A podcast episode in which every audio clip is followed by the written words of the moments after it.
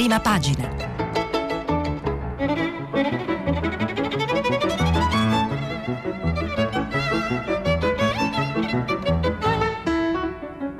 Questa settimana i giornali sono letti e commentati da Luigi Contu, direttore dell'agenzia ANSA. Per intervenire telefonate al numero verde 800 050 333. Sms WhatsApp, anche vocali, al numero 335 56 34 296. Buongiorno, buongiorno a tutti, ben ritrovati. Dunque, ieri abbiamo assistito ad una giornata eh, che forse per la prima volta da, tanto, da tanto tempo ci ha dato un, un filo di speranza.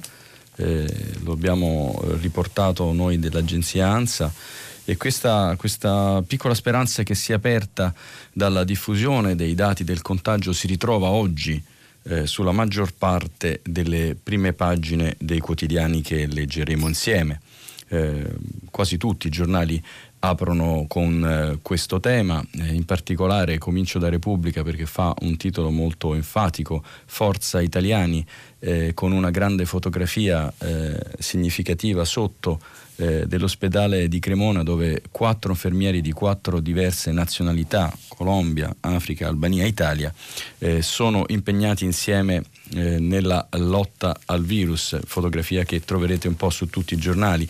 Eh, su questo tema, sul, sul rallentamento, questi sono eh, i termini che vengono usati un po' da tutti, il virus eh, rallenta, il Corriere della Sera, l'effetto di Vieti, giù i contagi il messaggero, così il mattino di Napoli, il contagio frena il giornale, il virus frena ma non si riapre fino a maggio, aggiunge la stampa, eh, strada dura ma giusta per avvenire, insomma quasi tutti i giornali prendono questa eh, notizia, mentre qualcun altro invece eh, eh va un po' più lateralmente, eh, Libero in particolare apre con eh, delle dichiarazioni del virologo Burioni che racconta delle possibilità promettenti di una nuova cura, mentre 24 ore naturalmente mh, mm, si dedica alla ripartenza, alle misure sociali, alla produzione, arriva il reddito di emergenza, così fanno poi la verità, Italia Oggi, il dubbio che sono più sul fronte appunto economico dell'aiuto eh, all'economia, ai, ai, professionisti, a chi ha mutui, eh, il Fatto Quotidiano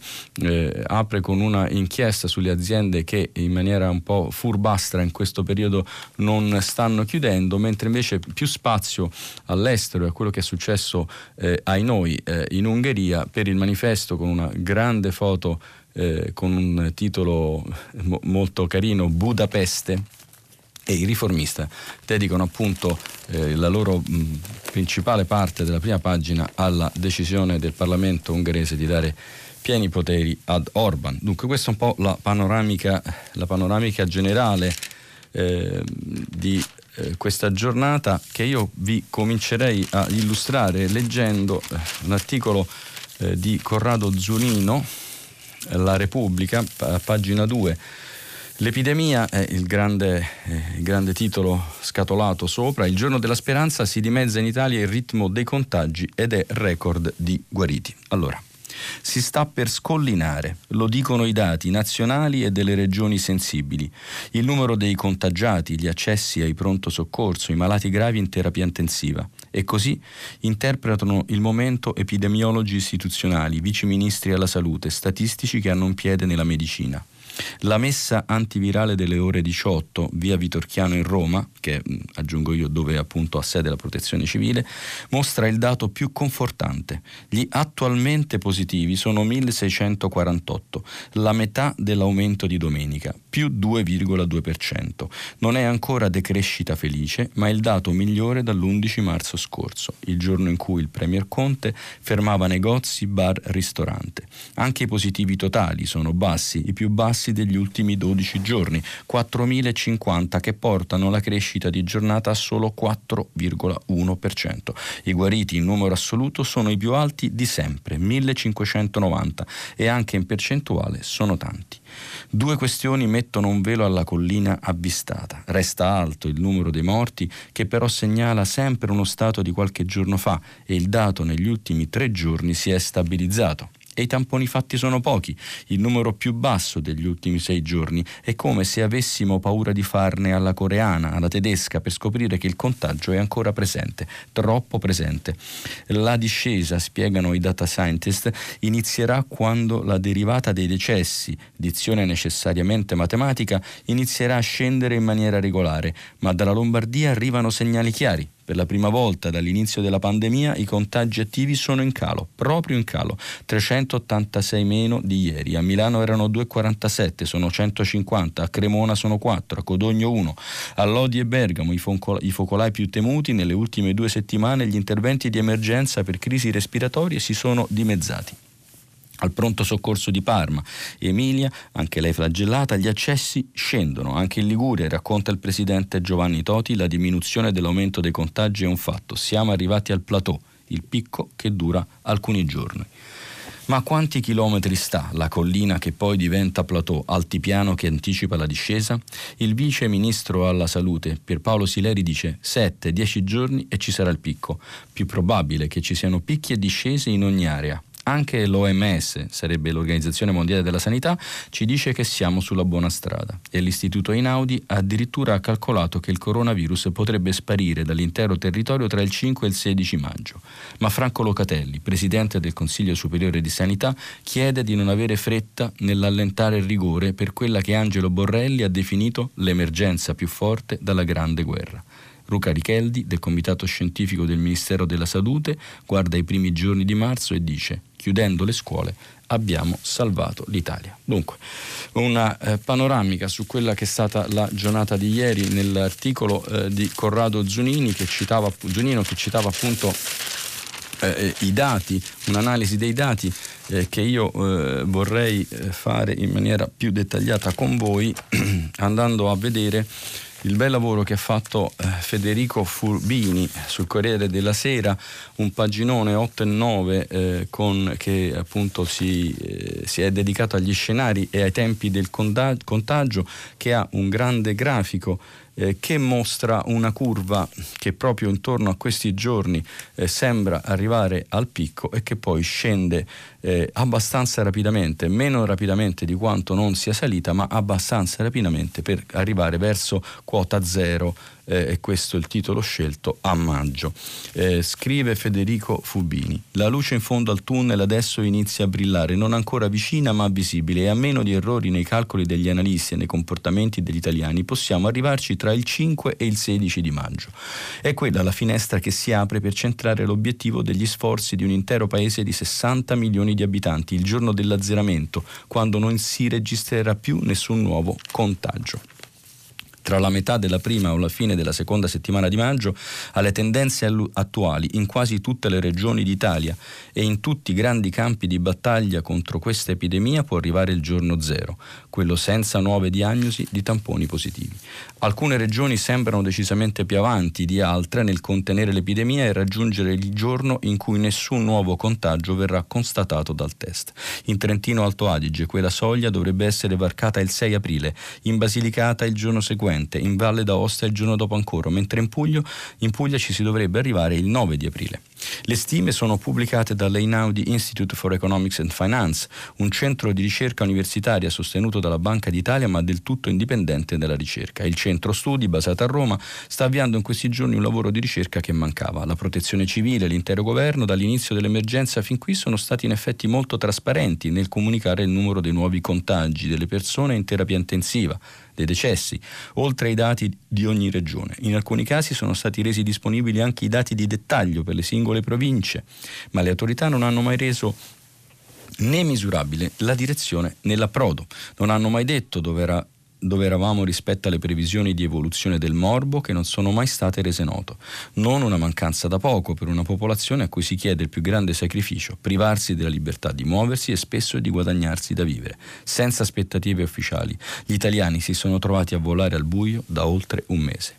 Ora inizia ad accendersi la luce di un radar, magari non esatta ma plausibile. L'EIF prevede che per le regioni più colpite del paese potrebbe volerci un po' più di tempo, che per, quest- per quasi tutti, ma intravede un orizzonte. Il Veneto tende statisticamente verso quota zero, nuovi contagi registrati il 14 di aprile. Per il Lazio la direzione di marcia indica un obiettivo al 16 di aprile, pochi giorni prima di Calabria e Campania. Ultima la Toscana, la regione dove la curva si sta piegando più lentamente, con una soglia prevista appunto al 5 maggio. L'Emilia Romagna tende verso la soglia al 28 aprile, mentre la Lombardia già il 22. Potrebbe essere lontano, non più di tre settimane, il momento in cui si tampona, non si chiude, non si cicatrizza la ferita più dolorosa di questa tragedia. I dati, così l'Istituto Einaudi cerca di colmare il vuoto di comprensione delle tendenze, mettendo a frutto le esperienze degli economisti nell'usare serie di dati del passato per cercare di capire che cosa può accadere in futuro. Bene, mi pare che ci possiamo fermare qua, anche se l'articolo va avanti, è una panoramica eh, di come si sta eh, modificando la curva dei contagi vi ricordo, eh, vi ricordo, che eh, una volta eh, arrivati al, eh, al, contagio zero per le regole internazionali ci vuole poi ancora un mese per dichiarare, per dichiarare chiusa eh, veramente la pandemia in uno Stato e che purtroppo in tanti Stati, in altre situazioni, soprattutto in continenti complessi come l'Africa, eh, le epidemie poi si sono ripresentate, è il caso della Liberia. Però ecco, una volta che si arriva al contagio zero, per essere veramente sicuri di essere fuori, poi bisogna aspettare ancora un mese. Eh, vediamo, vediamo, ancora su questo tema mh, mm, eh, un, eh, un ehm, un parere di un esperto, così completiamo il quadro della vicenda. Eh, il messaggero intervista Roberto Cauda, che è il direttore di malattie infettive del Gemelli. Il trend positivo si conferma, la percentuale di aumento dei casi di contagio arriva al di sotto del 5% ed ecco eh, il commento di Cauda. Si inizia a vedere una piccola luce alla fine del tunnel, spiega il professor Roberto Cauda, infettivologo del Policlinico Gemelli di Roma. Ma è ancora presto per pensare di riaprire il paese. Questa è una pandemia che non ha precedenti nella storia. Ora servono rigore e buonsenso. Come commenta i dati della protezione civile? I dati non vanno male, sono in linea con i trend dei giorni passati, c'è una riduzione globale del numero dei contagi che arriva al di sotto del 5% rispetto a giorni precedenti. L'aumento dei casi prosegue, ma diventa sempre più contenuto. Il famoso picco di cui tanto si parla non dovrebbe essere lontano. Raggiunto quello, la curva dovrebbe assumere l'andamento di un plateau. Prima saliva dritta, ora inizia leggermente a deflettere. Dopo il piccolo aumento, l'aumento sarà sempre più contenuto. Ma questo non significherà che i casi arriveranno allo zero, quindi sarà fondamentale mantenere comportamenti rigorosi. E i dati sui pazienti in rianimazione? C'è stata una flessione nei ricoveri, anche se il numero di pazienti in rianimazione resta alto, ma dipende dal fatto che in questi casi i tempi di dimissione e di guarigioni non sono immediati, si valutano in giorni, addirittura settimane è una coda di quello che è avvenuto prima della chiusura e la stessa cosa vale per il numero dei morti, purtroppo ancora elevato. I dati raccontano quello che è avvenuto nei giorni passati. Il numero dei nuovi ingressi in ospedale è diminuito? Sì, è un dettaglio importantissimo. Il numero dei nuovi ricoveri è diminuito anche nelle regioni più colpite. Quindi le misure di contenimento stanno funzionando, il trend è positivo, è il frutto della chiusura, un risultato che stiamo iniziando a vedere a due settimane di distanza. L'avere chiuso una nazione è stata una scelta dolorosa ma necessaria.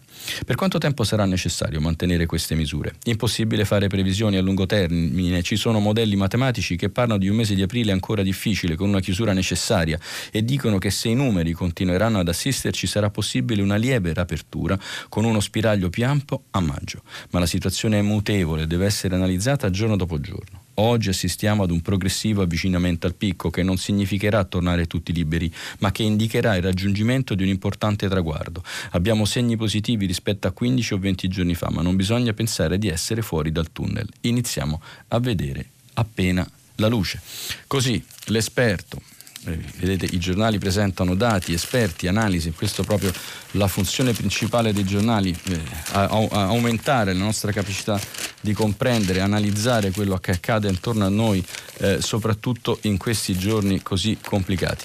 E a proposito del contagio, eh, degli esperti, eh, degli studi scientifici, mh, mm, vi, voglio, vi, voglio, leggere una, un brano, mm, se riesco lo leggo tutto, eh, che traggo dal foglio eh, nel quale Enrico Bucci, nella prima pagina del foglio, eh, eh, si sofferma appunto sull'utilizzo degli studi. Eh, è un pezzo molto interessante che si intitola Letture inquinati, inquinate, i rischi molto alti di pubblicare studi scientifici che non lo sono. È il momento di fare la pulizia.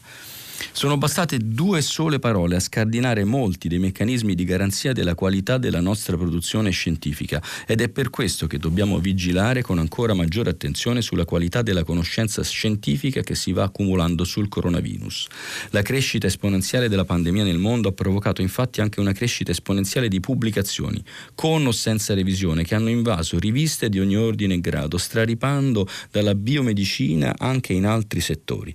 Naturalmente, come è facile prevedibile, come facilmente prevedibile, la grandissima parte di queste pubblicazioni consistono di solito in ipotesi più o meno interessate, supportate da dati di pessima qualità o da un disegno metodologico assolutamente insufficiente a trarre le conclusioni che gli autori vorrebbero. Tuttavia queste pubblicazioni, per il solo fatto di esistere, sono prese come prova a favore di sperimentazioni cliniche, caratteristiche epidemiologiche, andamento clinico, eppure già una semplice analisi, analisi di, di concordanza, cioè un'analisi svolta a cercare se in letteratura sia sostenuta un'ipotesi di suo contrario, potrebbe dimostrare che la fretta con cui almeno alcune di esse sono state messe in pubblico ha prodotto evidentemente risultati disastrosi. È il caso, per esempio, del ruolo attualmente sostenuto su scarsa base sperimentale degli ACE inibitori nell'aggravare la patologia e nel proteggere dal virus, essendo la biomedicina una disciplina sostanzialmente sperimentale e per maggior parte priva di fondamenti matematico-quantitative che siano predittivi,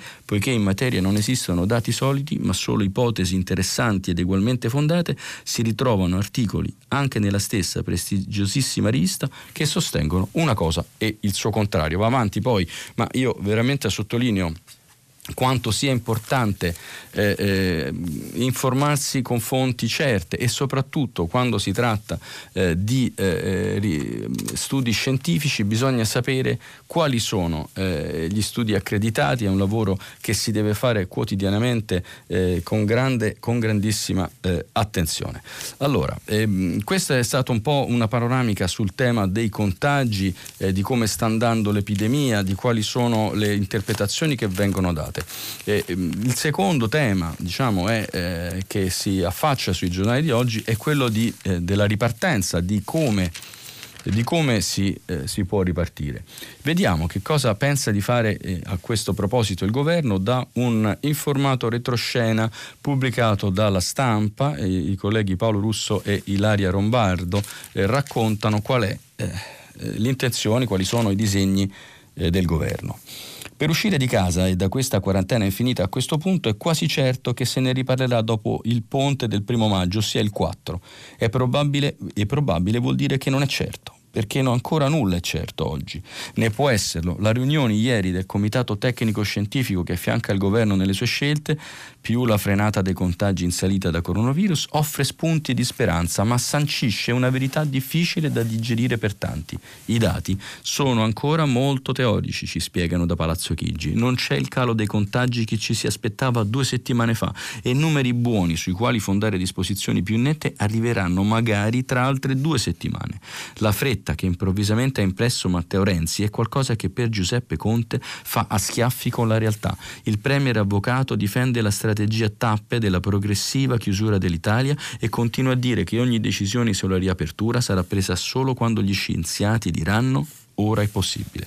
Eppure l'incursione corsara di Renzi, che sul modello di Donald Trump ha azzardato l'ipotesi di riaprire le fabbriche e le aziende, ha creato quel tanto di dibattito dentro il quale si sono fiondate associazioni di settori come Federacciai terrorizzati di perdere il mercato. Ma per Conte, come spiega alla stampa, è prematuro fare previsione rispetto ai tempi in cui tutte le attività produttive e quelle commerciali potranno ripartire. Ci auguriamo di poter tornare quanto prima alla normalità, riducendo gradualmente le restrizioni per evitare che gli sforzi sin qui compiuti da tutto il Paese siano vani. Il Premier licenzierà nelle prossime ore un nuovo decreto per prorogare il lockdown fino a Pasqua, fino a dopo Pasqua. Da quanto risulta, fino a sabato 18 aprile. Di fatto, dal lunedì 20 al 30 aprile, tolto il weekend del 25, restano solo 8 giorni lavorativi. Dopo c'è un lungo ponte di tre giorni che parte dal primo maggio e di fronte al quale nessuno si prenderebbe la responsabilità di lasciare in massa gli italiani in libera uscita dopo quasi due mesi barricati in casa. Ed ecco come si arriva al 4 maggio. Dal governo però non escludono di autorizzare prima, sempre nella seconda metà di aprile, possibili mirate aperture sul fronte industriale. La novità sarà che la decisione verrà affidata localmente ai prefetti che valuteranno il rispetto dei protocolli di sicurezza e degli accordi sindacali per garantire il distanziamento sociale e la salvaguardia della filiera delle singole aziende, sempre che i nuovi contagi arrivano a contarsi sulle dita di una mano, perché anche da poche decine si fa un attimo a tornare a 10.000. A gelare le speranze di una ripresa dietro l'angolo è Walter Ricciardi, consigliere del ministro Speranza tra i componenti del comitato scientifico che ieri ha iniziato a ragionare sul dopo quarantena, che non significa poter tornare alla vita di prima, spiagge, concerti, aperitivi locali aperitivi nei locali ce li scorderemo a lungo fino a quando, dice, non avremo trovato una terapia o un vaccino contro il Covid. Poi la decisione sarà politica. Dopo la proroga per la maggioranza degli scienziati nulla potrà cambiare per tutto il mese, viste anche le previsioni dell'istituto Einaudi che danno per la seconda o terza settimana di maggio la fine dei contagi.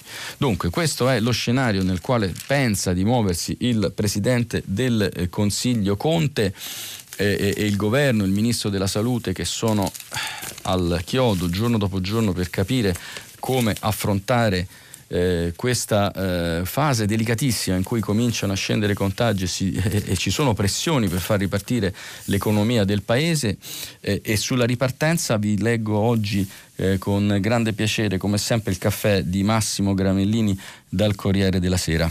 Il governo è in mano ai medici, ma difetta di psicologi, altrimenti saprebbe che l'indeterminatezza genera ansia ed è sempre meglio indicare una data precisa e poi rimangiarsela che restare così sul vago. Invece, come se nel nostro ozio non avessimo già abbastanza cose da fare, tocca a noi con, con, reclusi congetturare su mese, giorno e ora in cui si tornerà a rivedere le stelle. Ipotesi 1, 2 punti, mai. Ci possono stare a determinate garanzie. Da quel maschio retrogrado in cui mi stanno trasformando ascoltando gli appelli alla bontà dei professionisti dell'ipocrisia, guardo con interesse alla soluzione adottata dal re di Thailandia che si è messo in auto-isolamento con 20 concubine. Ipotesi 2, ancora un anno, finché si trova il vaccino e lo si inocula a tutti però i Novax in fondo alla coda per coerenza. In questo caso mi posso attrezzare la caverna con quello che già ho. Solo gradirei essere informato in anticipo quando il signor Salvino, della Sepolcri Imbiancati Spa, recita l'eterno riposo in tv con Barbara D'Urso. Mica peraltro, per mandargli il testo, visto che da come lo biascicava a, fro- a, fav- a favore di telecamera si capiva lontano un miglio che era la prima volta. Ipotesi 3 fuori dal 18 aprile, meglio ancora del 25, così si diventa finalmente la festa della liberazione per tutti. Se ho capito bene è l'ipotesi più probabile e se ho capito meglio, i primi a uscire saranno i giovani. Ne deduco che io e il re di Thailandia resteremo in casa fino a maggio inoltrato, ma senza le concubine. Vabbè, un sorriso grazie a Massimo eh, Gramellini e al suo caffè quotidiano, che è una lettura che consiglio sempre perché è molto spiritoso e molto acuto. E, mh, abbiamo sentito, abbiamo già eh, cominciato a, a, ad ascoltare eh, programmi eh, sulla eh, ripresa, su quella che è la situazione economica, è stato un tema eh, di cui abbiamo letto molto ieri e che can- continua eh, ad essere eh, sulle prime pagine e nello sfoglio dei giornali, naturalmente il Sole 24 ore diretto eh, dall'amico Fabio Tamburini ne parla diffusamente e dedica un, una pagina 2-3 proprio alle misure che sono state varate contro la povertà. E vi leggo eh, quello che eh, riporta il 24 ore, eh, il titolo eh, di questo articolo è subito dai sindaci aiuti antipovertà e poi arriva il reddito di emergenza sono Gianni Trovati e Claudio Tucci che scrivono. L'allarme sui rischi per la tenuta sociale di un paese bloccato dall'emergenza sanitaria è arrivato soprattutto dal sud, con le segnalazioni di Palermo e Napoli su qualche episodio scintilla che potrebbe annunciare tensioni più ampie ma è da settimane che da nord a sud comuni piccoli e grandi intervengono con mezzi propri e con le associazioni del terzo settore per aiutare i soggetti e le famiglie più fragili, spesso con raccolte alimentari auto-organizzate, perché l'emergenza sanitaria ha chiuso anche mense sociali e centri diurni e ha complicato la vita delle reti di welfare locali e dell'attività quotidiana dei servizi sociali. Nascono da qui le decisioni di sabato scorso, lo sblocco degli anticipi ai comuni di 4,3 miliardi erogati ieri dal Viminale e i 400 milioni mossi dall'ordinanza della protezione civile. Anche in questo caso si tratta tecnicamente di un'anticipazione perché un'ordinanza non può generare nuove risorse ma al ristoro evocato dal primo comma dell'ordinanza che sta creando parecchie agitazioni nelle amministrazioni locali dovrà pensare il decreto aprile rabboccando i fondi della protezione civile non le singole amministrazioni, che stanno mettendo in campo due, moti- due modalità di, di, di, utilizzo. Il buono spesa, da utilizzare presso i supermercati che accettano di entrare nella partita, oppure l'acquisto diretto di generi alimentari da consegnare alle famiglie in difficoltà. Le due strade saranno spesso utilizzate contemporaneamente dai comuni sulla base delle valutazioni dei servizi sociali, perché nelle famiglie più problematiche la consegna diretta dei generi alimentari è il modo più sicuro per evitare che il buono non venga speso per beni di prima necessità di prima necessità. Per far partire gli aiuti, i comuni devono definire l'elenco dei beni di prima necessità e fissare l'elenco degli esercizi commerciali coinvolti, oltre a indicare i criteri di assegnazione degli aiuti. In molti casi si tratta però di continuare attività già in corso, con modalità varie. A Genova il buono intor- varrà intorno ai 100 euro e ne sarà destinato uno a ogni componente della famiglia in difficoltà. A Bergamo il via libera è questione di ore. A Napoli i fondi nazionali saranno integrati con risorse locali e in molti piccoli enti si gestirà il tutto in forma associata. In ogni caso il decreto di aprile è l'orizzonte a cui guarda questo che a tutti gli effetti è un intervento ponte. Il decreto atteso la prossima settimana in Consiglio dei Ministri dovrà portare misure più strutturali per com- strutturali scusate, per i comuni e per il welfare più in generale. Ammortizzatori e welfare appunto promettono di essere i protagonisti per quel che riguarda le cifre in gioco, perché il decreto aprile dovrà rifinanziare la maxi spesa per gli ammortizzatori estesi a marzo ed allargarli a lavoratori saltuari e della cosiddetta area grigia attraverso un nuovo sussidio, ma solo in versione temporanea. L'etichetta parlerebbe di reddito d'emergenza, ma non si tratterebbe dell'estensione del reddito di cittadinanza. L'idea che sta prendendo piede chiede al MEF è di riconoscere un sostegno temporaneo, uno o due mesi, intorno ai 400-500 euro al mese, proprio per aiutare queste persone colpite dalla crisi sanitaria e senza più un'entrata, escluse dalle prime misure varate dal decreto Cura Italia. Il decreto 18 infatti ha messo sul piatto intorno ai 10 miliardi per aiutare circa 11 milioni di lavoratori attraverso nuova cassa integrazione, bonus di 600 euro per autonomi e professionisti destinati a salire a 800 e altri strumenti. Da questa platea rimangono esclusi altre categorie come i lavoratori saltuari, gli stagionali, addetti a termine non rinnovati, golf e badanti. Secondo una primissima stima dei dati del governo si tratterebbe di poco meno di 2 milioni di persone. Il reddito d'emergenza non sarà però non sarà però una erogazione a pioggia e molto probabilmente avrà dei paletti, un indicatore reddituale e gli interessati dovranno avere svolto anche un brevissimo periodo lavorativo nel 2019 e avere quindi subito la contrazione del reddito nei primi mesi del 2020 legata all'emergenza sanitaria. Prosegue poi l'articolo, vi segnalo che il 24 ore ha anche eh, una, sempre a pagina 2-3 eh, una panoramica eh, del paese eh, in Campania ha bisogno di cibo una persona su 10, in Sicilia, a Palermo in 11.000 chiedono assistenza, a rischio 300.000 posti di lavoro in Puglia. Questo è il quadro della situazione eh, sociale eh, del paese che eh, veramente come dire, è inquietante. E a proposito della situazione sociale del paese e di chi in questa fase sta vivendo una grande difficoltà, eh, vi eh, leggo un reportage, un, una intervista eh, che prendo da Repubblica eh, un'intervista eh, di, eh, che ha scritto Sara Scarafia eh, che ha intervistato un commerciante di Palermo, Marco Di Giovanni. I commercianti eh, eh, sono quelli che in questa fase hanno subito tantissimi danni dal lockdown. Sentiamo cosa dice. A settembre ha festeggiato 50 anni di attività. Cinque mesi dopo si trova con 20 euro in tasca, debiti per 40.000 euro e l'incubo di non sapere come dare da mangiare alle figlie di 10 e 13 anni. Per Marco Di Giovanni, 44 anni, proprietario con il padre e il fratello di tre negozi di abbigliamento non lontano dal centro di Palermo, l'emergenza coronavirus significa un tuffo nel baratro. Lo spintone verso il, precipizio è arrivato dalla banca. Cosa è successo? Mi sono ritrovato povero, ho un mutuo per il mio negozio, il terzo della nostra catena La Camise, che 12 anni fa ho comprato per 300.000 euro. Il 13 marzo sono andato in banca per chiedere la sospensione delle rate, ma mentre parlavo al direttore lui mi ha addebitato sul conto quella di marzo, mandandomi in scopertura. Perché gliel'ha addebitata? Sosteneva che la rata, che scade al 5 di ogni mese, fosse in pagamento prima che il governo decidesse di fermare i mutui. Da anni però la stessa banca non addebita le somme se nel conto non ci sono tutti tutti i soldi che servono. Una volta, per esempio, mancavano 70 euro. Perché adesso hanno cambiato il metodo? Quanti soldi aveva sul conto? 1800 euro. La rata è di 1950. Sono andato in rosso. Ho chiesto al direttore di stornare subito il pagamento. Mi ha detto di no. Gli ho spiegato che quei soldi mi servivano per esistere fino alla fine della chiusura. Mi ha detto ancora di no. Allora mi sono umiliato. Cosa ha fatto? Con la voce che mi trema per la rabbia e la vergogna, gli ho chiesto di farmi prelevare almeno 500 euro. Mi ha detto di no. Anzi, mi ha chiesto di rientrare dalla scopertura al più presto. Ma il governo non aveva detto che bisognava essere più flessibili possibile con gli imprenditori? Poi cosa è successo? Lunedì sono andato di nuovo in banca, ma il direttore non mi ha ricevuto. Ho, ho, chiamato il mio avvocato e abbiamo scritto una lettera per chiedere che i soldi vengano riaccreditati, altrimenti non posso fare la spesa. Quanti soldi ha in tasca? Sabato avevo gli ultimi 20 euro in tasca e il frigo vuoto. Cosa ha fatto? Sono andato a fare la spesa da un mio amico che ha un supermercato e gli ho chiesto di farmi credito. Nemmeno nei miei peggiori incubo era mai successo. Aspetto 600 euro dal governo per sopravvivere. Ma quando arriveranno? Non può chiedere aiuto. Mio padre in questo momento vive con la sola pensione di mia madre. Anche mio fratello non ha entrate. I nostri negozi hanno già accumulato 40.000 euro di perdite. Il futuro è nero. Anche se le restrizioni allentassero tra qualche settimana, Marzo lo chiamiamo il mese delle occasioni, vengono tante famiglie a comprare abiti per le cerimonie, soprattutto le prime comunioni di maggio e prendono anche abbigliamento casual. Ma per quest'anno la stagione è finita, la merce però è già tutta nei magazzini. Ho chiesto ai fornitori di non incassare gli assegni, ma mi hanno detto di no. Alla fine dell'isolamento rischiamo di chiudere con oltre 200.000 euro di perdite. Quanti dipendenti ha?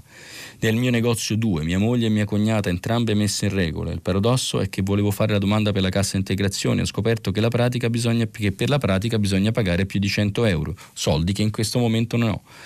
Che cosa ha detto alle sue figlie? La più grande si è seduta accanto a me sul divano e mi ha chiesto papà come faremo la spesa? Mi avrà sentito parlare al telefono, mi sforzo ma non riesco a nascondere la disperazione, la notte non dormo, mia moglie alle 4 mi, di metter, mi prega di mettermi a letti, ma come posso riposare? Non si sta facendo abbastanza per aiutare i piccoli imprenditori. Beh, una storia veramente drammatica di questo signore, speriamo veramente che trovi una soluzione se ci ascolta eh, il direttore della banca, ma soprattutto qualche eh, responsabile eh, delle banche che gli dia una mano davvero perché è una storia che non si può sentire. Allora, sul tema della eh, ripresa, eh, sul tema della ripresa vi segnalo, eh, vi cito che il Fatto Quotidiano fa una inchiesta che troviamo a pagina 11, una inchiesta sulle aziende che eh, vogliono restare aperte anche se non dovrebbero, aziende furbastri, ecco chi se ne frega,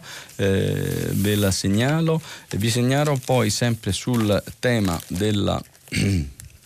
Del, di come ripartire, di come far ripartire il paese, l'economia, un'intervista a Matteo Salvini del giornale che sto cercando di recuperare, eccoci qua. Subito la pace fiscale per rialzarsi, lo intervista Alessandro Sallusti, ve ne leggo una parte. Senatore Salvini, forse vediamo la luce in fondo al tunnel, così dicono i grandi numeri, ma non illudiamoci. In che senso? Ho appena appeso il telefono con un medico di famiglia di Brescia che non sa dove recuperare l'ossigeno per i suoi pazienti. Senza ossigeno, mascherine e saturimetri l'uscita del picco non sarà passeggiata. E le dico di più, a Bergamo c'è il mercato nero delle bombole di ossigeno, ma non di quelle piene, di quelle vuote, introvabili altrimenti. Al Politecnico di Milano sono ferme 2 milioni di mascherine perché manca il bollino di biodegradabilità. Mi chiedo, ma dov'è lo Stato? Già, dov'è? chiede Sallusti. A saperlo, ma questo sarà un problema da affrontare dopo, quando la gente smetterà di morire soffocata. Adesso concentriamoci tutti sull'emergenza, su questo il centrodestra non ha dubbi. Quindi lavoro con Conte. Il mio riferimento oggi è lui e io voglio lavorare con lui. Certo che... Certo che da lui solo qualche telefonata di cortesia e un paio di contributi. I sondaggi dicono che gli italiani, scusate, giro pagina, apprezzano il suo lavoro. I sondaggi nell'emergenza chi è a bordo di un bus si deve affidare al guidatore, non alternative, ma quando si arriva a destinazione i passeggeri giudicano se l'autista si è comportato bene e se è stato all'altezza. Chi sono i passeggeri? I medici mandati allo sbaraglio, i poliziotti in campo senza guanti e mascherine, gli imprenditori lasciati senza certezze, i lavoratori senza soldi, gli italiani che hanno visto i loro casi morire come mosche nelle case di riposo abbandonate dallo Stato. A fine corsa il loro giudizio sarà giusto, cioè severo, non ne dubito. A quando il fine corsa? Dopo Pasqua si, si, si può non andare oltre se mettiamo in, la riparte- in, sicurezza la ripartenza, ma questo non dovrà avvenire solo grazie alla genialità dei nostri imprenditori che si stanno già inventando produttori di mascherine, macchinari sanitari, organizzando le loro aziende. E quale sarà l'orizzonte politico? Lo decideranno gli italiani, è il buon senso. Cosa c'è da fare? Mettere in campo subito almeno 200 miliardi. Qualche idea io e gli amici del centrodestra ce l'abbiamo, con un reset totale, tipo pace fiscale e pace edilizia. Così Matteo Salvini in una lunghissima intervista, me ne ho letto la parte eh, principale, appunto è eh, la sua ricetta per ripartire. Vediamo invece eh, che cosa propone un esponente del governo, abbiamo sentito Matteo Salvini che è il leader principale dell'opposizione, mentre eh, il ministro Patuanelli dal Fatto Quotidiano risponde indirettamente, naturalmente è un giochetto quello che faccio, non, non si sono parlati, ma insomma questa potrebbe essere, se lo trovassi sarebbe molto bello, scusate.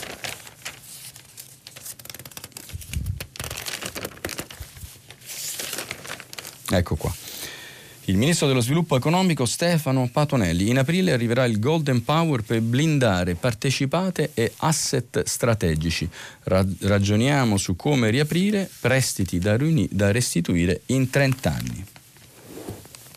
Vediamo cosa dice in questa intervista a Luca De Carolis. Il presidente della, Fera- della Federacciaia ha chiesto di valutare un leggero riavvia degli impianti perché in Francia, Germania e Spagna si continua a produrre. Risponde Patonelli. Il governo ha adottato determinate misure in base al principio di precauzione perché il primo bene da tutelare è la vita umana. Germania e Spagna si stanno imitando, chiudendo la maggior parte delle attività e presto lo farà anche la Francia. Noi ci consultiamo quotidianamente con il comitato scientifico e con l'Istituto Superiore di Sanità e la conclusione è che è troppo presto per ripartire ripartire, ma industrie e imprese rischiano il collasso. Abbiamo lasciato aperte tutte le filiere essenziali per questa fase, ma è giusto cominciare a ragionare su come riaprire. Non avverrà oggi, ma non è una cosa così lontana. Ecco come. È evidente che la riapertura dovrà essere graduale e per capire come farlo dovremo basarci sul protocollo firmato il 14 marzo dal governo con sindacati e imprese, un ottimo accordo che permette di lavorare in sicurezza nelle aziende rimaste aperte. Alcune filiere hanno parte dei settori chiusi, ma tra un po' dovremo riaprirli gradualmente perché già perché ciò che oggi non è essenziale presto lo sarà. Bene, poi ci sono altre domande su Renzi, sul reddito di cittadinanza, sullo stanziamento ai comuni. Vediamo poi questa eh, interessante parte. Voi 5 Stelle assieme a Italia Viva chiedevate più soldi per partite IVA e piccole imprese già dal primo decreto. Rimedierete? Abbiamo già stanziato risorse importanti nel primo decreto ma non sono sufficienti. Dobbiamo garantire liquidità a tutte le imprese e far sì che i prestiti possano essere restituiti in 30 anni senza interessi. Il fondo di garanzia va potenziato e per questo abbiamo, dobbiamo chiedere all'Unione Europea che lo Stato possa garantire per il 100% i prestiti alle imprese. Non possiamo aspettare le procedure di valutazione delle banche. Infine serve una rineg- rinegoziazione dei prestiti già erogati. Ecco il governo che sta riflettendo su come dare sostegno alle imprese, come garantire i prestiti eh, che sono poi eh, la parte eh, principale di questo, eh, di questo tema e su questo vi segnalo che sulla verità Maurizio Belpietro eh, riprende eh, una proposta lanciata ieri dal professor Tremonti ex, Tremonti, ex ministro dell'economia. Eh, questa proposta riguarda l'emissione di un mega bond. Eh, il titolo del, di questo editoriale di Maurizio Belpietro è Al diavolo l'Unione Europea facciamo da soli un mega bond per salvare l'Italia. Da Bruxelles non ci arriverà altro che l'offerta del MES, una trappola letale. L'unica soluzione è emettere titoli di Stato straordinari, straordinari da proporre a quei concittadini che hanno ancora molti soldi sul conto corrente. Esattamente quello che ieri eh, proponeva il professor Tremonti Monti che appunto eh, ricorda, ci ha ricordato che gli italiani hanno un grande risparmio eh, privato che non si può toccare, non si può tassare, sempre secondo eh, Tremonti e immagino anche secondo Belpietro, ma l'editoriale è lunghissimo, ma si può chiedere agli italiani uno sforzo e mettere un titolo a lunghissima eh, scadenza, magari esentasse per finanziare eh, per finanziare la ripresa. Abbiamo, abbiamo, accennato al tema dell'Europa, che è un tema centrale, come sapete, eh, ci sono ancora 12 giorni per cercare di eh, trovare un accordo eh, a venire quotidiano sempre attento a queste tematiche, pubblica eh, un lungo editoriale eh, su debito e colpa, l'Europa è il nostro domani, il gran peso delle parole di Luigino Bruni.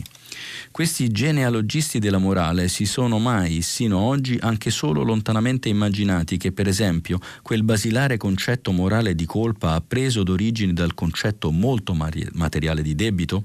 In questa famosa frase della genealogia della morale, Friedrich Nietzsche sottolineava lo strettissimo rapporto che nella lingua tedesca esiste tra debito e colpa, al punto di essere la stessa parola, Schuld. Stessa equivalenza e stessa parola la ritroviamo anche nella lingua olandese, due paesi accomunati dal forte influsso e dall'eredità della riforma protestante, sebbene l'Olanda sia più calvinista e la Germania più luterana. Ma in generale in tutta la Bibbia il debito, prima di essere una faccenda economica, è faccenda morale e religiosa rimetti a noi i nostri debiti, lo troviamo al centro della preghiera cristiana.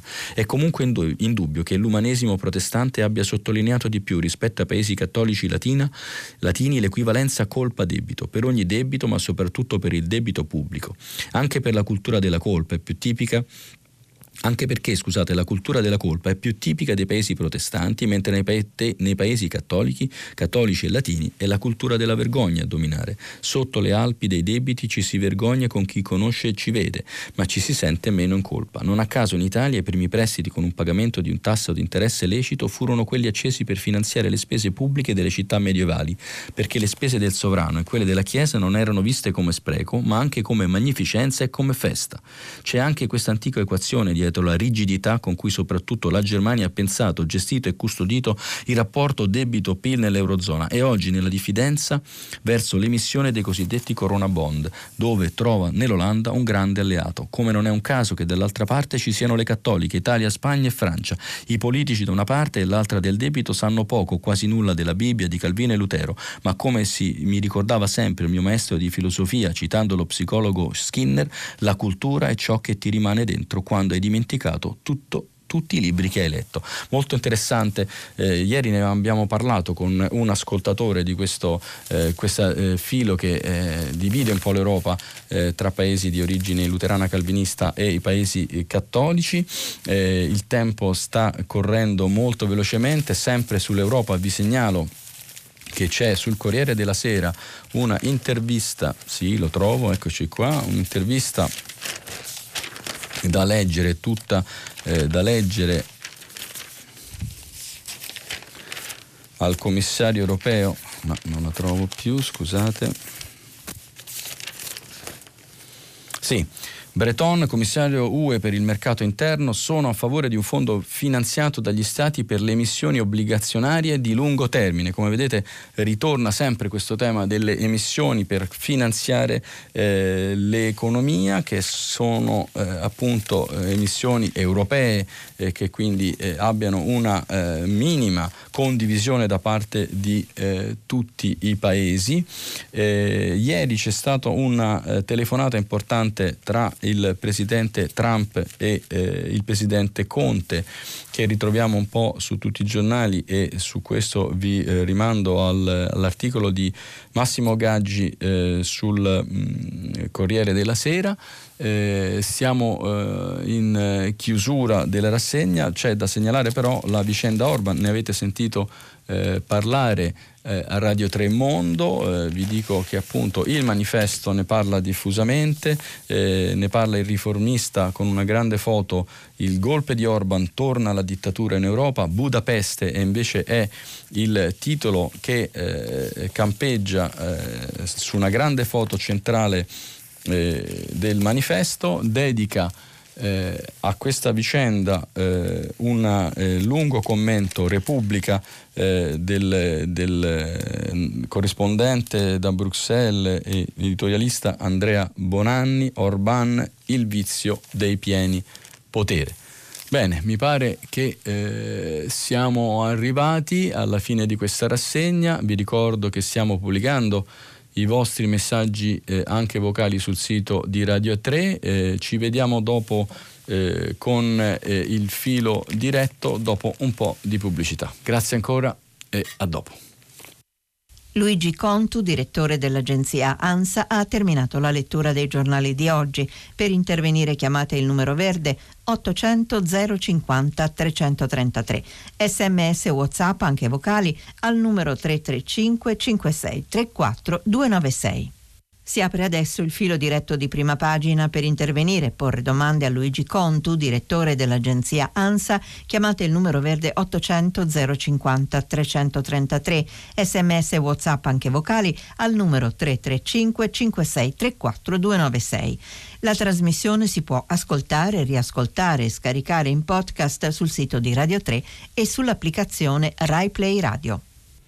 Eccoci allora all'appuntamento con il filo diretto, vi ricordo anche i messaggi che potete mandare al numero che avete sentito prima. A proposito delle vostre domande, eh, devo una risposta eh, alla signora Carla, mi pare, di ieri, che ci aveva posto una questione eh, secondo me centrale, eh, importante, anche se di, piccola in questo momento così complicato. La questione dei bambini eh, costretti a vivere in carcere con le loro madri. Ieri ce ne siamo occupati con l'ANSA e mi fa piacere raccontare che già cinque di questi bambini sono usciti dal carcere di Rebibbia. Mi sembra eh, una bellissima notizia in questo momento, in quel contesto così difficile. Bene, io partirei però eh, con la prima domanda. Vi dico eh, che eh, la lettura dell'intervista al commerciante di Palermo in grave difficoltà economica eh, ha avuto un grande riscontro. Sono moltissimi messaggi che mi arrivano di persone che vorrebbero eh, aiutarli. Tra questi Anna Rita Cenacchi di Bologna. Buongiorno, posso avere l'Iban dell'impresa? Imprenditore che avete citato per contribuire al più presto,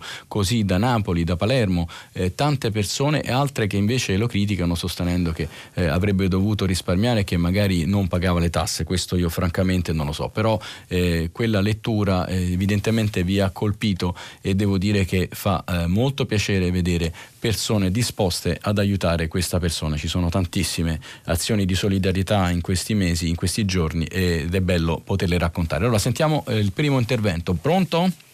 Sì, pronto, buongiorno, mi chiamo Roberto e chiamo dal Piemonte. Buongiorno Roberto. Sì, buongiorno, innanzitutto un ringraziamento a lei, alla redazione e a tutti i radioascoltatori. Dunque il mio, il mio intervento eh, riguarda il tema Covid, eh, io lavoro come infermiere professionale e attualmente da settimane sono impegnato nell'ambito delle terapie intensive infettive Covid. Il, ehm, il senso del, del mio intervento era soprattutto nell'approfondire sui temi che riguardano a margine naturalmente di questa grande tragedia il discorso degli operatori sanitari particolarmente anche la vostra trasmissione aveva ripreso l'articolo di Luca Ricolfi, un contagio su 10 tra medici e infermieri, che era apparso sul messaggero l'altro giorno come editoriale. Particolarmente vorrei segnalare questa cosa. Allora, io lavoro eh, appunto in, questa, in questo ospedale, lavoro in Piemonte, la situazione non devo ripeterla, è drammatica e naturalmente è quanto di più drammatico può capitare alle persone, ai malati e ai loro familiari, ma anche a chi li assisti perché è un trauma.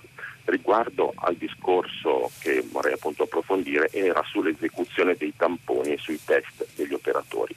Quello che vorrei appunto ribadire è questo, che negli ultimi giorni, negli ultimi dieci giorni particolarmente, i maggiori esperti, mi riferisco a Massimo Galli, Crisanti, Franco Locatelli, insomma, la Presidente nazionale dell'Ordine degli Infermieri di Roma, insomma tutti ormai dicono in maniera ufficiale e non ufficiosa il fatto di, che occorre, è improrogabile l'esecuzione dei test sugli operatori, particolarmente seguendo un ordine di grandezza, cioè tra coloro che sono i maggiori esposti. Mi riferisco naturalmente a 118 terapie intensive, operatori, soccorsi, barrieri e chi più ne ha più ne metta.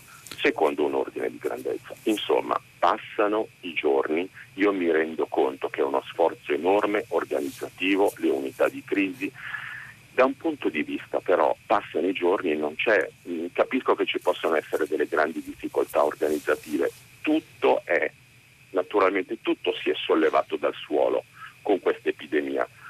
Le cose quando torneranno al suolo non saranno più nel loro solito posto, per cui possiamo renderci conto che nell'emergenza è una situazione pesante. Grazie Bene. Roberto. Al, tu- al tutt'oggi però io, noi non abbiamo nessuna possibilità, cioè nessuna indicazione chiara di quando verremo mai sottoposti al test. Mi spiego meglio, praticamente noi come operatori ci cambiamo, per cui arriviamo in prossimità dell'ingresso pulito delle terapie intensive, ci cambiamo tra di noi, ci bardiamo, nessuno sa come classificarci tra di noi, chi è positivo, asintomatico, chi è negativo. Qualcuno l'ha già fatta, nessuno di noi lo può sapere e non c'è nessuno che ci viene a dire qualcosa, naturalmente, perché non siamo sottoposti. Si va dentro, si lavora, dopo ore e ore e ore di turno ne esci, altra mezz'ora di decontaminazione e così si va avanti. Quando noi siamo a casa e rientriamo dal turno, noi ci aggiorniamo e sentiamo chi di noi è a casa con la febbre. È sintomatico?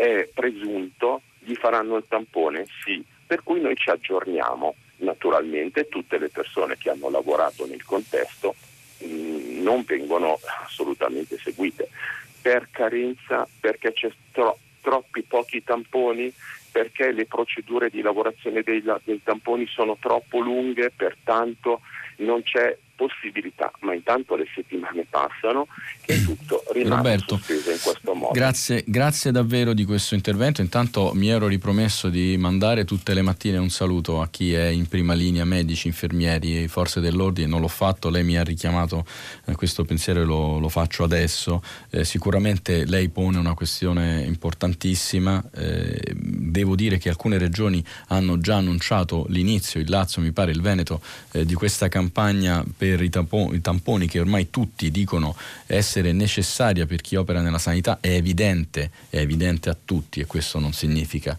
eh, fare polemica che siamo stati travolti, che ci siamo, siamo stati trovati impreparati, il nostro sistema sanitario non era pronto per una situazione del genere, basta pensare eh, ai medici di base che nel corso di gennaio hanno visitato persone influenzate eh, pensando a una normale influenza senza protezione, basti pensare ad alcuni episodi che sono capitati nei pronti soccorso. Insomma, è evidente che il contagio degli operatori sanitari, dei medici, dei chirurghi, addirittura in alcuni casi è, è un fatto che denota chiaramente che all'interno degli ospedali non tutto ha funzionato come dovrebbe. Grazie Roberto per il suo intervento. Sentiamo la prossima telefonata.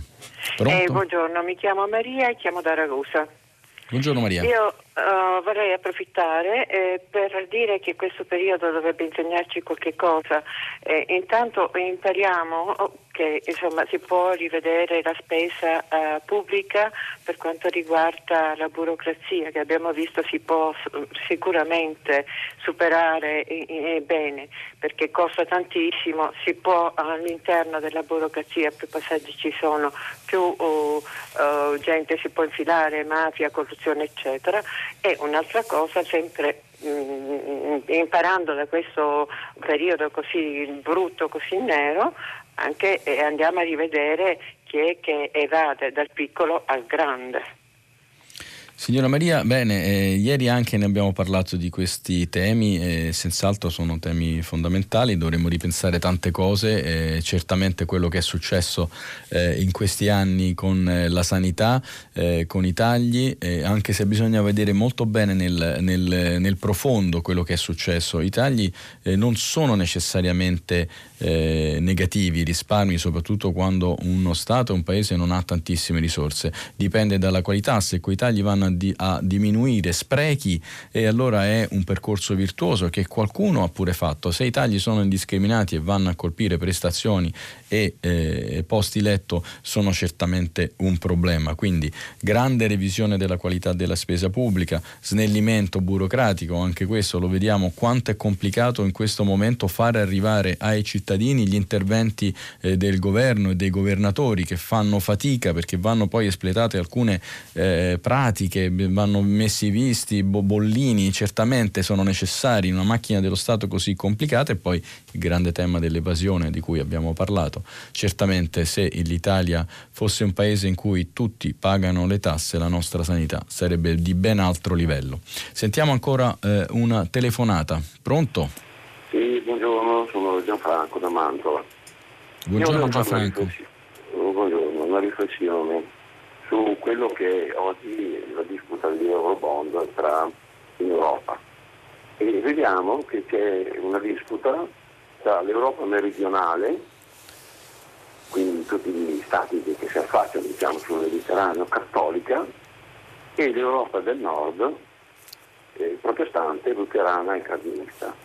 Quindi un'Europa cristiana che ha come riferimento Cristo, l'unica fonte da cui è partito il cristianesimo, che però adesso quello che è il principio del non fare agli altri quello che non vorresti fosse fatto a te, che è diciamo, il fondamento del cristianesimo, della fratellanza, e in pratica non, non, c'è più questa unità dei cristiani che intanto auspicata con i danni di lei, diversi decenni e oggi potrebbe essere veramente un punto di riferimento per poter ripartire, un momento storico, come si dice una volta, dove si potrebbe ritrovare questa, questa, questo principio, questa fonte. Anche perché abbiamo visto nel passato che di fronte alla minaccia islamica l'idea della, dell'Europa cristiana, dell'ideologia che tutti dovevamo difendere, no? il cristianesimo, perché la minaccia islamica si faceva preponderanti, la paura di diventare tutti islamici, univa praticamente tutti quanti gli europei di fronte a questo fatto degli attentati, di questa minaccia che adesso non c'è più. E quindi quella unità di intenti praticamente è svanita. Ecco perché questo potrebbe essere un momento in cui eh, il fondamento che ha costruito l'Europa, il cristianesimo che ha dato origine all'Europa, dovrebbe far riflettere tutti e pensare che in questo momento potrebbe essere decisamente il momento più importante per ricreare questi intenti e questa unità e quindi anche il fatto di, uh, come si dice, aiutarsi l'un con l'altro in momenti così difficili. Gianfranco, grazie, grazie di questo suo intervento. Abbiamo letto prima un, un eh, interessante editoriale di Avvenire proprio su questa faglia, questa divisione che un po' divide eh, la concezione eh, dell'economia e della società tra paesi calvinisti luterani e paesi cristiani del sud Europa. Eh, c'è senz'altro anche questo. Probabilmente mh, eh, la nostra Europa, la Costituzione europea si rifà ai valori eh, cristiani e giudaici della nascita del continente e dell'umanesimo della filosofia greca. Io credo che questi elementi insieme eh, possano darci eh, certamente eh, una prospettiva. È chiaro che se in questa fase dovessero prevalere egoismi, nazionalismi e chiusure, eh, l'Europa perderebbe eh, un, una una data, una svolta importante. Senza questo non ci sarà più eh, l'Europa che molti di noi speravano. Eh, è anche una questione di valori cristiani, anche per chi è laico eh, come me non si fa fatica a eh, riconoscerlo. Vi leggo adesso eh, un messaggio che in qualche modo si richiama, anche se non direttamente a quanto ci ha detto adesso eh, il signor Gianfranco da Mantova. dunque parla il dottor Conti che dice riaprire dopo Pasqua è da irresponsabili. Abbiamo fatto tanta fatica e ora buttiamo via tutto. La mia famiglia resterà in casa per tutto aprile almeno. Siamo in attesa da mesi per un'operazione chirurgica per un carcinoma che va estirpato e se non terminerà il contagio, fino a quando verrà rimandata, non siate superficiali ed egoisti, non cercate facili consensi politici, siate responsabili.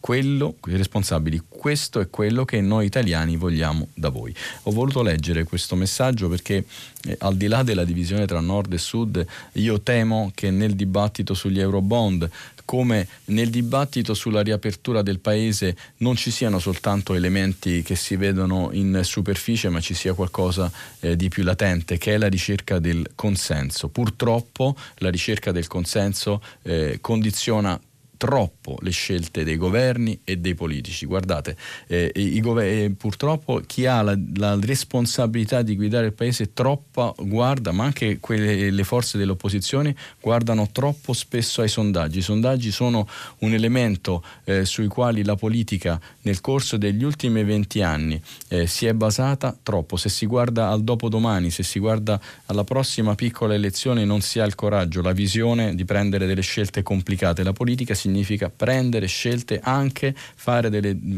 prendere delle decisioni e fare delle scelte anche impopolari e purtroppo la schiavitù dei sondaggi lo impedisce. Sentiamo la prossima telefonata, sono le 8 e un quarto. Buona giornata, sono Giovanni di Genova. Eh, Giovanni, buongiorno, buongiorno, a lei ecco, e a buongiorno. tutta Genova. Grazie a lei e a tutta Radio 3. Se non ci fosse bisognerebbe inventarla, quindi anche lei fa parte di questa grande famiglia.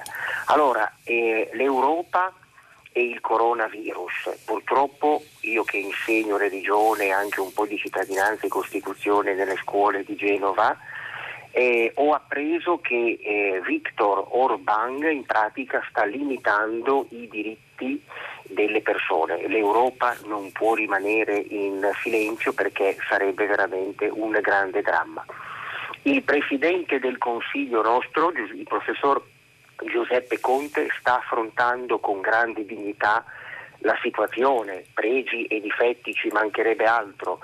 Eh, da Repubblica proprio di eh, domenica, virgoletto, von der Leyen sia adeguata all'appuntamento con la storia, quindi dimostra di essere un grande statista. E Jacques Delors, già presidente della Commissione, dice se manca la solidarietà pericolo mortale. Mi sembra Giuseppe Dossetti quando è intervenuto nel 1994 quando la destra diciamo, italiana ha cominciato ad avere responsabilità di, di diciamo, un punto governo. La la, eh, la diciamo, ascolto volentieri le sue riflessioni. Grazie. Eh.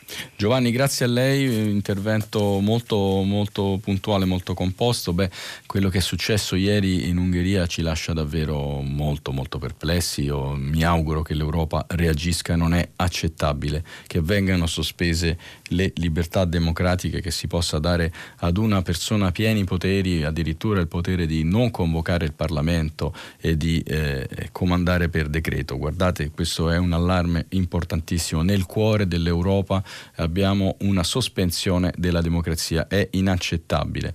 Eh, la, la grande scommessa che si sta giocando nel nostro paese e nel resto dell'Europa è quella di sostenere e affrontare una minaccia per la sicurezza di tutti i cittadini cercando di contemperare salute, sicurezza, eh, stato sociale e libertà. In questo momento le nostre libertà eh, sono state eh, bloccate, eh, sono state limitate, eh, ma sempre con una eh, ricerca della via democratica con dei decreti, dei provvedimenti che sono stati eh, portati all'attenzione delle opposizioni, eh, c'è stato anche un dibattito sulla via giuridica che è stata scelta dal Presidente del Consiglio, eh, cioè quella della, del DPCM piuttosto che del decreto, ma comunque nei paesi occidentali si sta eh, fronteggiando questa emergenza senza rinunciare alla rappresentanza popolare nei parlamenti. I parlamenti non devono chiudere mai. Attenzione alla demagogia, attenzione a chi parla di eh, burocrazia parlamentare, eh, sono sempre parole che ci devono eh, far stare molto molto attenti e quindi è inaccettabile quello che è successo in Ungheria e, e l'Europa e i paesi occidentali devono dimostrare che si può uscire da queste condizioni non con la via ungherese, non con la via cinese, ma con la via della libertà. Sentiamo ancora una telefonata. Pronto? Sì, pronto, buongiorno, salve. Salve, mi chiamo buongiorno. Antonio, buongiorno, mi chiamo Antonio, chiamo da Viterbo. Buongiorno Antonio. Senta, io uh, ho chiamato per far presente, io uh, lavoro, lavoro, in banca, uh, po- se posso dire la banca in cui lavoro? Non lo so, questo no, direi di no, tendenzialmente, ah, grazie. Bene, comunque, è, è, una, è, una, banca di, di, rilevanza nazionale. Bene. Ecco, io ho sentito la storia del commerciante di Palermo e devo dire per quanto non, non, posso, non ho gli elementi per giudicare eh, la singola storia e gli elementi che hanno portato alla decisione insomma, del, del, del, direttore della banca, posso però dirle una cosa, eh, la banca per cui lavoro ha eh, sicuramente un altro atteggiamento. Noi, noi, abbiamo fatto. Nel mese di marzo già attuato eh, sospensioni di mutui, le dico, siccome siamo partiti un po' in ritardo perché non si capiva bene quali erano i contenuti del decreto, eccetera, in una settimana abbiamo già sospeso, nella scorsa settimana, più di 100 fra mutui e prestiti.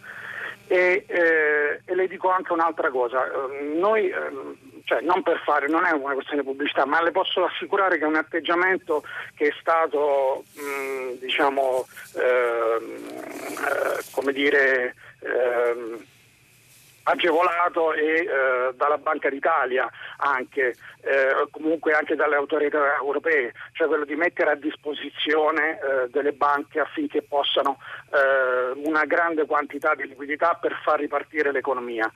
E le dico una cosa, noi per esempio mm, è arrivato come dire, non conosco le direttive delle altre banche, ci è arrivata come direttiva quella di prendere eh, come eh, riferimento non tanto la situazione di un'azienda qual è quella attuale, per cui sappiamo benissimo che è una situazione difficile e se noi valutassimo le aziende al, a, facendo oggi. una fotografia ad oggi difficilmente riusciremo a fare eh, ad, affidare, eh, ad affidare delle aziende, ma di prendere la situazione al 31 di dicembre. E eh, già per esempio sono stati sospesi dei mutui con effetto retroattivo, retroattivo dal, eh, prendendo come 90 giorni a partire dal 16 di marzo, cioè dalla data del decreto. 90 giorni a partire dal 16 andando indietro significa anche addirittura la rata del 31 di dicembre. Ecco, per dire non uh, Antonio per, sì. eh, grazie, grazie se, ha, se, ha, terminato le rispondo. Eh, grazie di questa sua telefonata. È mh, mm, secondo me molto importante. Nel frattempo continuano tantissimi messaggi di persone che ci chiedono l'Iban del, del, del, dell'imprenditore del commerciante di Palermo anche messaggi di critiche alle banche. Eh, bisogna fare molta attenzione eh, questo signore è incappato in un direttore sicuramente eh, incapace eh, di, di, fare il proprio mestiere perché è sotto gli occhi di tutti quello che le banche stanno cercando di fare in questo modo. Oggi non ho avuto il tempo di citare una lunga intervista che il presidente dell'associazione bancaria Antonio Patuelli ha, rice- ha rilasciato al dubbio che è proprio incentrata su questo tema, eh, su come le banche possono, devono sostenere le imprese, le piccole imprese, i risparmiatori in un momento difficile. La sospensione dei mutui è, è proprio stata pensata stata a, per questo. Eh, in quel caso eh, erano trascorsi tre giorni e il direttore ha dato un'applicazione estremamente rigida, quindi le banche sono vitali e le banche devono fare profitti, non facciamo demagogia, ma le, le banche sono vitali. Senza le banche, come ci insegna la storia dell'economia mondiale, dello sviluppo, del commercio, eh, eh dal 400 in poi eh, non ci sarebbe il progresso. E quindi attenzione a demonizzare le banche, attenzione a non lasciare fare alle banche quello che vogliono perché abbiamo ahimè visto che cosa è successo in tanti casi, però certamente eh, la ringrazio di questo intervento perché eh, banche trasparenti e serie sono fondamentali e fanno un lavoro all'interno del tessuto sociale, del tessuto produttivo dei territori, del paese e anche a livello internazionale fondamentale senza il quale eh, molte imprese non avrebbero la possibilità di andare avanti. 8.25, prossima telefonata, pronto? Buongiorno, sono Flora dalla provincia di Reggio Emilia. Eh, volevo dire, ehm, ascoltando l'articolo su quel eh, imprenditore di Palermo, sì. ho rivissuto nel mio cuore l'esperienza di mio fratello nell'altra crisi del 2008. Eh, lui, piccolo imprenditore, aveva perso tutto, il lavoro, la dignità, la serenità, il sonno nella notte, l'angoscia totale e pur dovendo avere 700 mila euro di lavori fatti che non ha mai visto più. E lui c'è morto per questa crisi, non si è suicidato, ma il suo cuore non ha retto comunque e, e quindi è mancato anche lui. Aveva fatto pochi mesi prima con, con il dottor Del Soldà la trasmissione Tutta la città ne parla E lui aveva voluto che raccontasse questa sua esperienza perché io allora avevo telefonato per chiedere chi si fa carico di un piccolo imprenditore che perde tutto. E comunque no, non ce l'ha fatta. Allora chiedevo a chi ha il potere oggi, qualsiasi potere, le banche, il governo, i grandi ricchi, i grandi evasori, che si mettano una mano sul cuore, che non lasciano morire di nuovo gente perché perde il proprio lavoro. Perché se si perde il lavoro si perde la vita e insieme a loro la perdono i loro familiari. Quindi che facciano il loro dovere e anche con più cuore di sempre, e ma presto, senza aspettare la burocrazia italiana che soffoca il mondo, in questo mondo sospeso di oggi, dove tutti manchiamo il respiro, bisogna fare qualcosa per evitare, non lo so, le macerie totali anche dell'animo. Volevo sì. dire solo questo. Signora Flora.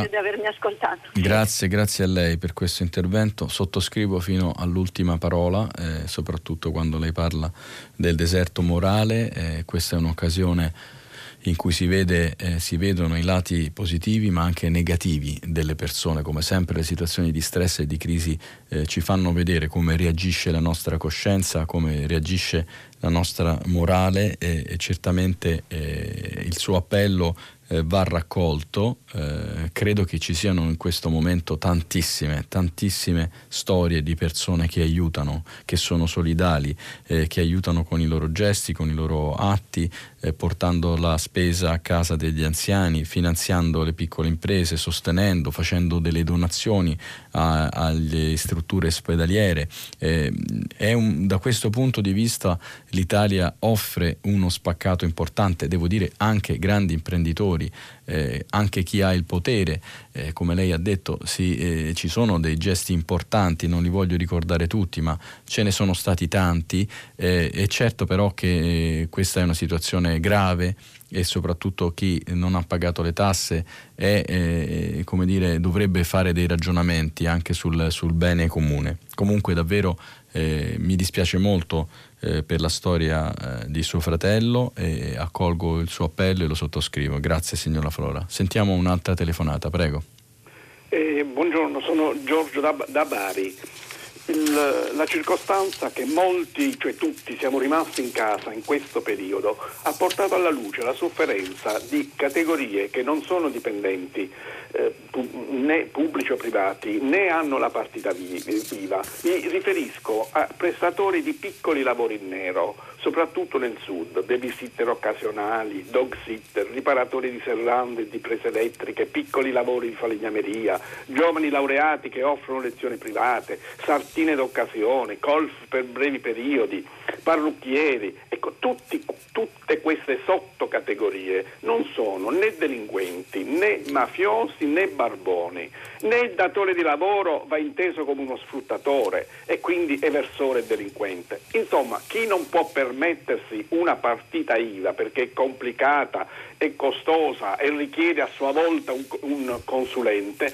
spesso è destinato a fare di questi piccoli lavori da cui campa dignitosamente Bene, secondo me sarebbe l'occasione per normare, come si dice tecnicamente, questa eh, situazione, consentire a queste categorie di emergere, ma non prendendo la partita IVA, che sarebbe difficilissimo, ma che so, emettendo dei eh, corona voucher, i voucher sono stati aboliti, ma se io posso prenotare un biglietto alla Scala di Milano da casa, perché non posso pagare una piccola prestazione d'opera per 50 euro, 30 euro, 40 euro, mettendo il mio codice fiscale ed eventualmente quello del del percettore. Insomma, è tutta una situazione che andrebbe eh, normata, di cui si devono dare delle norme e non guardare tout court al lavoro nero come a un settore delinquenziale e a chi, sia a chi lo offre che a chi lo, lo, lo, lo paga. Ecco, lei che ne pensa? Allora, penso che è un tema, è un tema centrale, il governo se ne sta occupando, ieri abbiamo parlato di una proposta presentata da Enrico Giovannini di Asvis, ma il governo si sta occupando proprio di questo, lo abbiamo letto prima, cioè di come arrivare a una fetta della popolazione che è fuori dal primo decreto e che non ha sostegno. Eh, sono d'accordo con lei che queste persone eh, non sono delinquenti, non sono mafiosi, sono delle persone che cercano eh, un aiuto eh, e che prestano la loro opera in questo modo. Sono un po' meno d'accordo con con eh, chi lo paga, perché forse chi lo paga eh, dovrebbe avere la forza di regolarizzare certe situazioni, magando, pa- magari pagando un po' di più. Eh, quindi eh, non vanno assolutamente criminalizzati, vanno assolutamente aiutati, fanno parte eh, del tessuto sociale. Certo, poi ci si dovrà domandare una volta emersi eh, come regolare la loro attività. Aggiungo anche che molte persone che sono in regola eh, hanno una parte eh, della, della, loro paga eh, regolare e una parte in nero e molti di questi si trovano in grandi difficoltà perché i sussidi saranno dati in percentuale sul reddito, quindi eh, vedranno più che dimezzato il loro reddito mensile. Questo è un tema importante su cui il governo deve senz'altro agire con attenzione perché appunto stiamo parlando di una zona grigia, soprattutto di una parte dell'imprenditoria che se ne approfitta. Certamente non i lavoratori, ma magari alcuni imprenditori sì. Quindi grande attenzione, ma ha ragione, è un tema che va visto, in questo momento nessuno può essere lasciato indietro perché se no il paese ne soffre troppo e ne soffre troppo il tessuto sociale. Prossima telefonata 8.32. Sì, buongiorno, sono Salvino, chiamo da Siracusa. Senta, il discorso di debito e colpa dei paesi nordici eh, rispetto a quelli del sud. Io um, quello che mi domando, come, di chi è la colpa? Ecco, questa è la, la, domanda, di chi è la colpa se le grandi, grandi industrie eh, italiane pagano le tasse in Olanda oppure quelle mondiali le pagano in Irlanda, che praticamente sono pochissime, sono bassissime, oppure perché la Germania che possibilmente non so, ha fatto degli accordi in Europa, però anche lei non rispetta, che so, io ho capito che c'è, c'ha un surplus che dovrebbe reinvestire ma che non fa. Di chi è la colpa? Questa è la mia domanda. Buongiorno. Prova a rispondere, grazie, grazie signor Salvino, grazie a tutti quelli che ci ascoltano da Siracusa. Beh, eh, allora... Ehm di chi è la colpa è, è complesso. Eh, vedo che questa questione vi ha molto sollecitato, ne abbiamo parlato anche ieri. Eh, noi eh, non è colpa degli italiani eh, se in questa fase eh, siamo in queste condizioni, non è colpa di questa generazione italiani, però non ci dimentichiamo quello che è stato il nostro debito pubblico, non ci dimentichiamo che abbiamo avuto un paese cui, nel quale negli anni 70, 80 e 90 si andava in pensione a 35, 40 anni, intere categorie in cui eh, i soldi pubblici, non, i soldi non c'erano veniva emesso debito per pagare il consenso. Ritorniamo al tema del consenso, per pagare anche lo Stato sociale naturalmente, eh, ma andare in pensione a 40 anni e vivere con una pensione da 40 a 80 anni ha un costo che la società non poteva permettersi, lo sapevano, lo sapeva chi governava in quel momento e ha scaricato questo peso sulle generazioni successive, sulle spalle nostre, ma soprattutto sulle spalle di quelli che, saranno, di quelli che sono i nostri figli e che saranno le generazioni generazioni future. Quindi noi dobbiamo senz'altro cercare di rimettere in carreggiata il peso del debito perché se non riusciamo a diminuirlo saremo sempre esposti al mercato internazionale che non fa sconti a nessuno, non è l'Europa cattiva, è il mercato internazionale che detta le condizioni e finché il sistema è questo non ne potremo uscire. Quindi attenzione, chiaramente in questo momento non si può immaginare di fare manovre restrittive di risparmio perché si eh, asfissierebbe, si ridurrebbe l'ossigeno eh, nell'economia, tutt'altro, vanno fatte politiche espansive, vanno fatte politiche di tolleranza sociali per aiutare le persone in difficoltà, ma non ci dimentichiamo che noi abbiamo vissuto sopra le nostre possibilità per tantissimi anni anni e questo non è successo negli altri paesi. Negli altri paesi si risparmiava sul debito pubblico, si, fa, si investivano bene i soldi pubblici, eh, si preparava un sistema di welfare che guarda caso adesso consente di fronteggiare l'emergenza come accade in Germania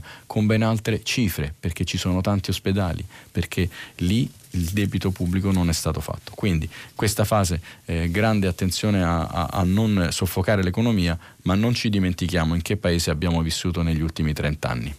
Prossima telefonata, prego, pronto? Pronto, buongiorno, eh, mi chiamo Daniela, telefono da Roma. Eh, dunque io volevo porre un po' l'attenzione sul problema della nostra legge sulla privacy che secondo me in questo momento forse non consente di avvicinarci a quel modello sudcoreano che molti scienziati indicano come la strada maestra per contenere il contagio. E, mh, lo spunto mi è venuto anche da un avvenimento accaduto qui nel nostro condominio dove è venuto a mancare un condomino per coronavirus, ma ufficialmente nessuno può sapere nulla.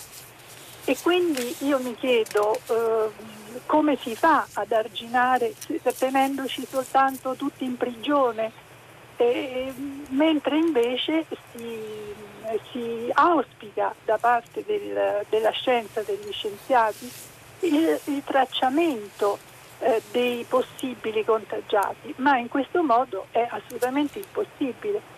Qui eh, c'è stata soltanto da parte dell'amministratore eh, la disinfezione del, del, palazzo, ma la ASL ad esempio non si è vista a vedere, non so, i vicini di Pianerottolo o il portiere, persone che potrebbero eh, aver avuto contatti con questa persona. Bene. Questo logicamente al di là della caccia all'untore, non è questo sì, certo. il ragionamento, ma proprio un modello che non si attua. Guardi, eh, buongiorno di nuovo signora Daniela, grazie della domanda. Il tema della privacy è un tema veramente complesso, eh, si sta ragionando eh, di questa app che probabilmente sarà poi eh, varata eh, dal nostro governo, una, un'app che deve però garantire la riservatezza di alcuni dati, eh, quindi probabilmente sarà un'app anonima dove, nella quale però saranno tracciati i movimenti, si potrà vedere che cosa accade soprattutto a coloro che sono stati contagiati, capire dove vanno, studiarne i movimenti e, e allertare così, eh, e, e, come dire, incrementare così le misure di sicurezza. Quanto alla, eh, alla questione poi della, eh, del suo condominio, eh, ci sono delle regole da questo punto di vista, sicuramente eh, i parenti avranno avvisato, infatti l'ASDA è venuta, ha sanificato, se voi avete dei dubbi chiamate gli operatori sanitari e descrivete quali sono stati i vostri contatti e dovrete pretendere di avere assistenza però direi che eh, tutti noi eh, credo che vogliamo proteggere la privacy dei nostri cari nel momento in cui eh, questi muoiono, quindi rispetterei eh, questa regola eh, di, di, silenzio eh, cercando di attivare i servizi in maniera differente. Grazie ancora, 8.39 abbiamo tempo per un paio di telefonate forse, sentiamo la prossima. Sì, pronto, buongiorno Conto, io sono Alfredo, la chiamo da Napoli. Buongiorno eh, Diceva prima i paesi di grana calvinista luterana e quelli cattolici danno risposte diverse al debito. A me sembra che negli uni e negli altri eh, davvero si avviino a una revisione delle scelte socio-economico-politiche che ci hanno portato dove siamo. Ieri Annie Arnaud, Arnaud eh, scriveva a Macron eh, l'egregio presidente è il tempo di desiderare un mondo nuovo, non il suo. E Matteo Lancini, eh, uno psicologo italiano, ieri su Repubblica, scriveva una lettera aperta ai giovani adolescenti in quarantena dicendo eh, cari giovani noi adulti vi abbiamo rubato il futuro ma adesso ci dovete aiutare a ricostruirlo. A me sembra eh, e credo davvero che un'alleanza tra giovani ed intellettuali possa aprire nuove strade e debba aprire nuove strade a questi politici che non sanno uscire dai soliti schemi, non solo i nostri politici nazionali, ma anche i politici europei stanno dimostrando di essere chiusi in uno schema che ci ha portato dove siamo e dal quale non sanno davvero uscire, perché hanno gli occhiali del passato, come qualcuno ha detto, guardano il mondo con gli occhiali del passato. La ringrazio. Grazie Alfredo, eh, condivido, condivido questa esigenza di rivedere gli schemi, di rivedere eh, le politiche, i meccanismi dell'economia che però hanno delle leggi, hanno purtroppo delle regole eh, che non si possono travisare, che non si possono superare, ma possono essere affrontate, possono essere modificate.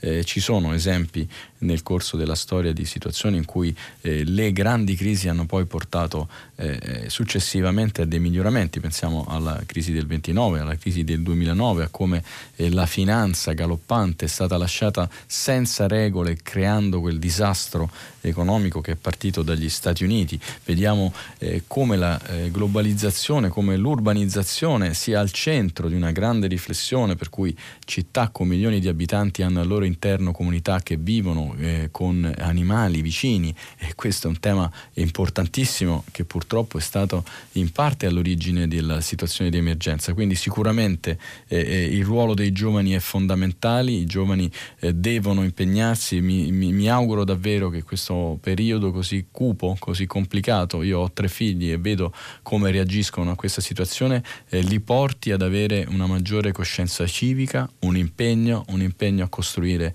regole migliori per tutti e un mondo più, più giusto per tutti. La ringrazio Alfredo di questa telefonata. Sentiamo eh, forse l'ultima, abbiamo pochi, pochissimi minuti, quindi deve essere breve. Chiunque sia, la ringrazio in partenza. Pronto? Pronto. Buongiorno Antonio da Trento, velocissimo.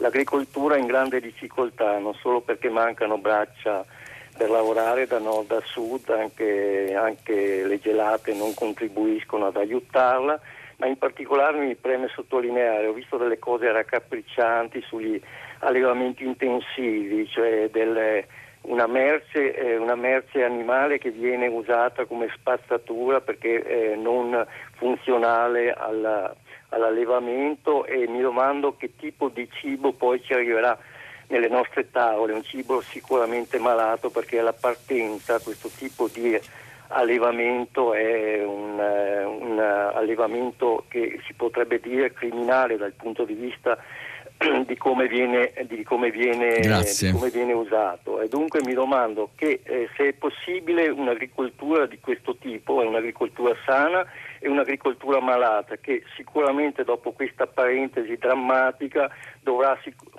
riflettere o dovremo riflettere tutti. Grazie mille, grazie mille, dobbiamo chiudere, sicuramente è possibile ed è doveroso e devo dire che le regole europee, ne parliamo sempre male di questa Europa, ci danno tante garanzie, ma certamente il tema che lei ha posto degli allevamenti intensivi è un tema fondamentale. Eh, siamo veramente agli sgoccioli. Io ringrazio tutti quelli che hanno chiamato, quelli che hanno scritto, che continueranno a scrivere. Cercherò di rispondere a tutti se è possibile. Ci fermiamo eh, eh, qui. Dopo il giornale radio ci sarà Silvia Bencivelli che conduce pagina 3, a seguire poi le novità musicali di primo movimento e alle 10 come sempre tutta la città ne parla approfondirà un tema che è stato posto da voi ascoltatori nel corso di questa rassegna. Grazie ancora, una buona giornata a tutti, speriamo di trovarci domani con dati ancora più confortanti e vi ricordo che potete riascoltare sul sito di Radio 3 questa trasmissione. Buona giornata ancora.